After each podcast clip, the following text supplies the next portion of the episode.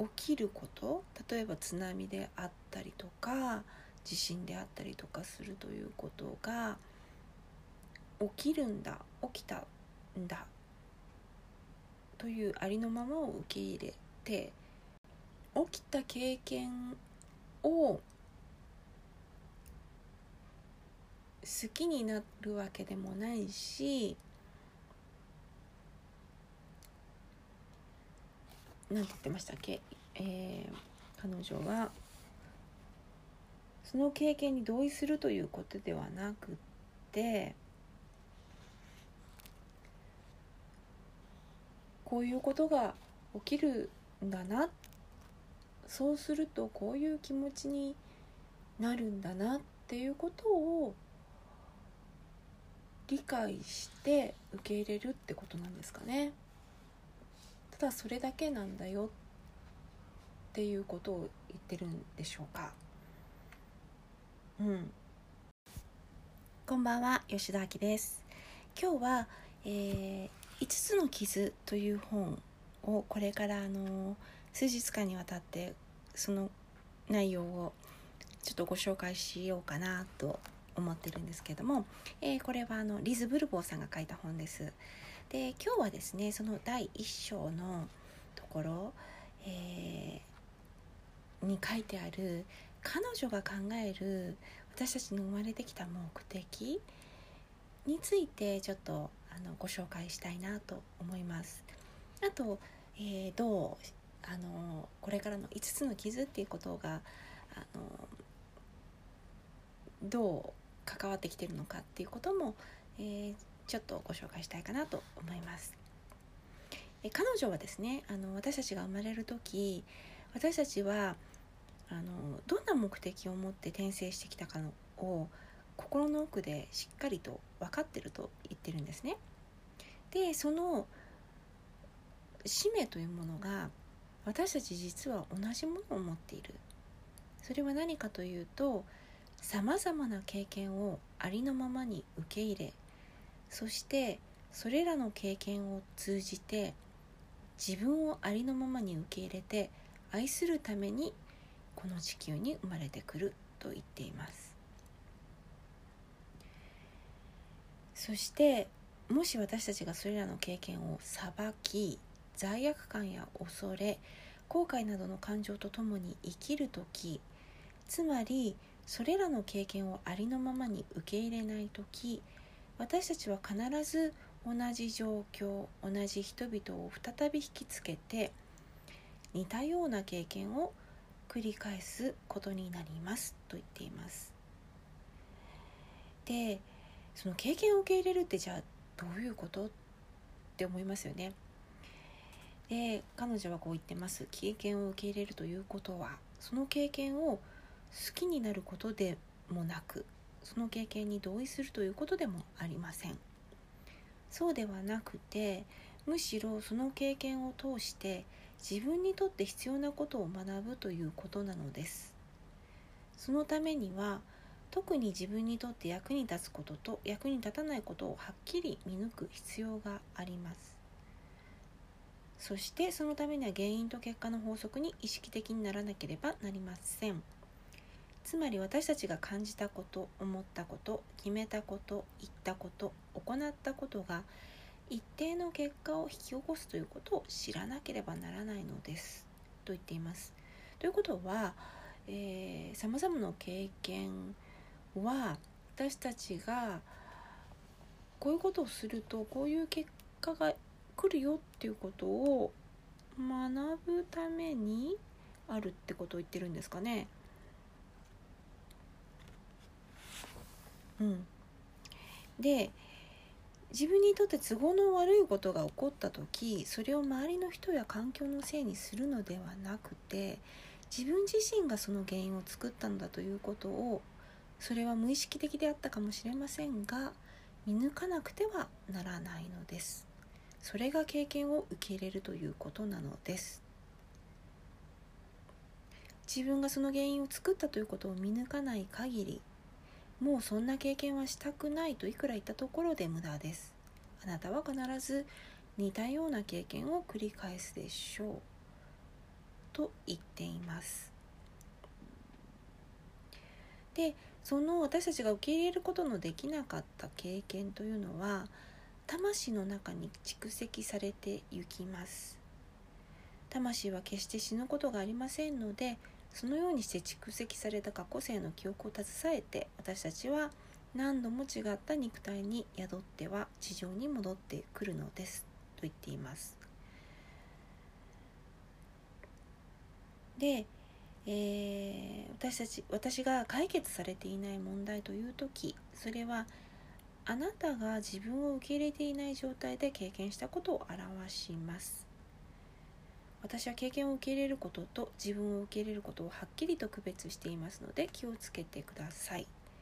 そのことを具体例を挙げて説明してみましょう。今ここに父親から拒絶された女の子がいます。この父親は本当は男の子が欲しかったのです。この場合経験を受け入れるとは自分の父親が本当は男の子を望んでいたために自分を拒絶したのだという事実をありのままに受け入れることを意味しています。一方自分を受け入れるとは自分がそういう父親を恨んだことをありのままに認めそれを許すことなのです。父親も裁かず自分も裁かずそれぞれが苦しんだことを理解して思いやりの心を持つということなのです。そしてこの女の子がやがて誰かを拒絶することになった時に自分を全く裁かず自分を理解し自分に対して思いやりを持つことができたならこの子にとってその問題は解決されたことになります。と言っています。つまりですねでもあこれでもなんかよくわかります私。今よく考えたらそうですね。ワークをしていてもあのよくね勘違いされるんですけれども彼が私を裏切ったっていう文章をワークした場合置き換えで私が彼を裏切ったとか私が私自身を裏切ったっていう風になるんですね。そうするとなんか結局自分が悪かったってことになるんですか？なんか納得いきませんっていう風に思われて言われる方がいるんですけれども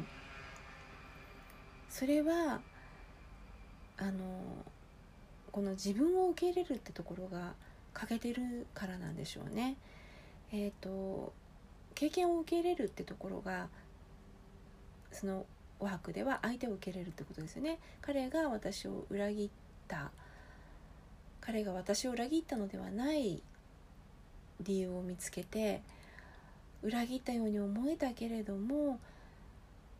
こういうことがあったんだって理解すること受け入れ受け入れる、うん、そうですね。理解することですかね、うん、が経験を受け入れること。でそれで終わるんじゃなくって自分を今度受け入れる。私が私を裏切った。ああこういうことを考えたことによって私は私自身を傷つけていたなとか私は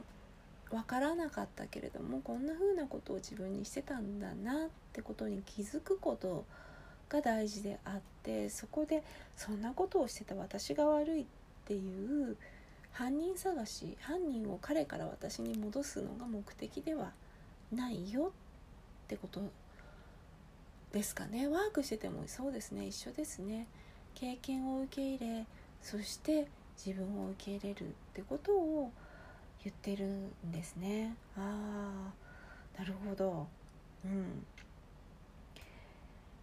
でエゴはねあのこうやっていろいろ策略を練ってあの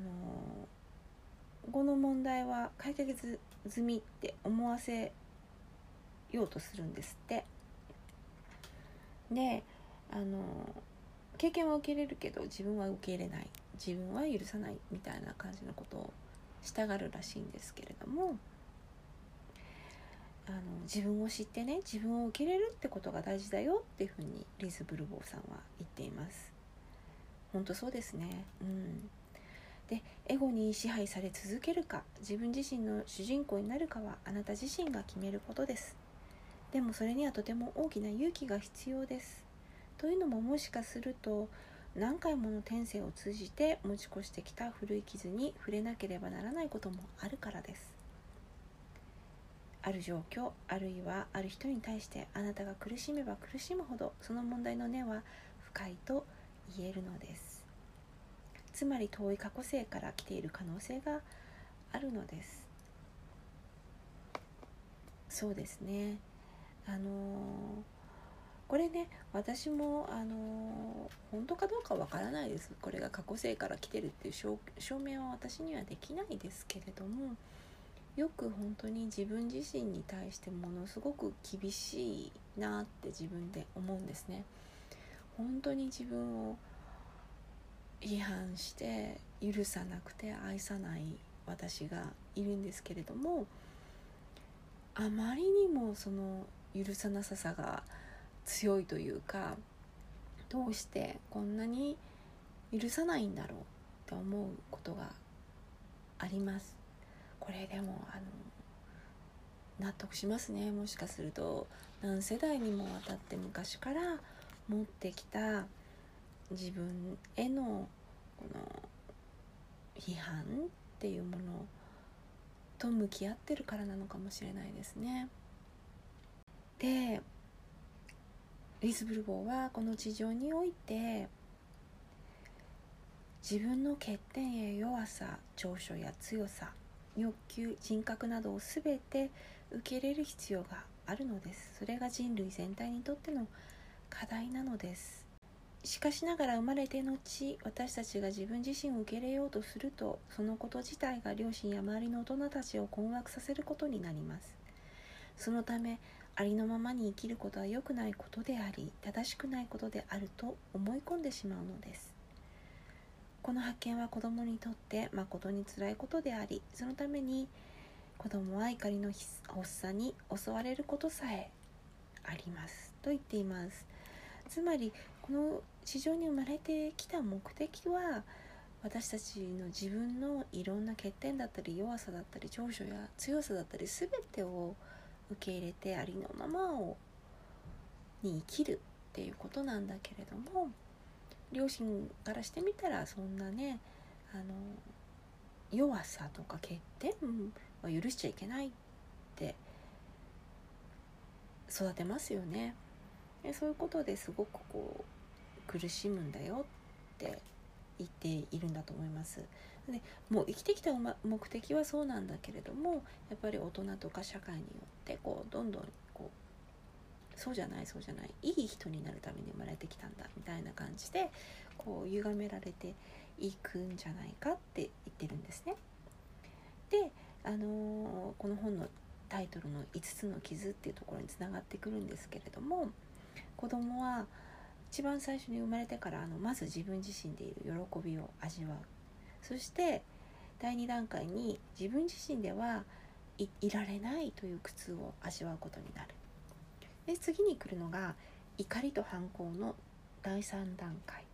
そして第4段階として諦めを経験しその結果他者の思い通りの人格を築いて自分自身ではなくなっていくのです。あらゆる人は一生の間ずっと第3段階にとどまり続けるかもしれません。つまり一生の間状況に反応し続け起こり続けるのです。でこの第3段階第4段階において私たちは新しい人格つまり仮面を作ります。そして第2段階において感じた辛さから自分を守ろうとするのです。それらの仮面は5つの大きな傷に伴って少なくとも5つ作られますでこれを、えー、傷の生まれた早いものから早い順から順番に分類すると拒絶による傷見捨てによる傷侮辱による傷裏切りによる傷不正による傷というものだとレズブル号は分類しています。でそれぞれにあの仮面っていうものがあるんですけれども、えー、その傷をあの感じた時に逃げて隠れようとするためにその仮面をかぶるんだと言っています。なので、あのこの傷がね一体あのどんな風に作られていってでどんな風に私たちの人生に影響を与えられ与えていくのかっていうことをこの本ではこれから語っていくのでまた明日、あの続きをご紹介したいと思います。聞いてくださってありがとうございました。吉田明でした。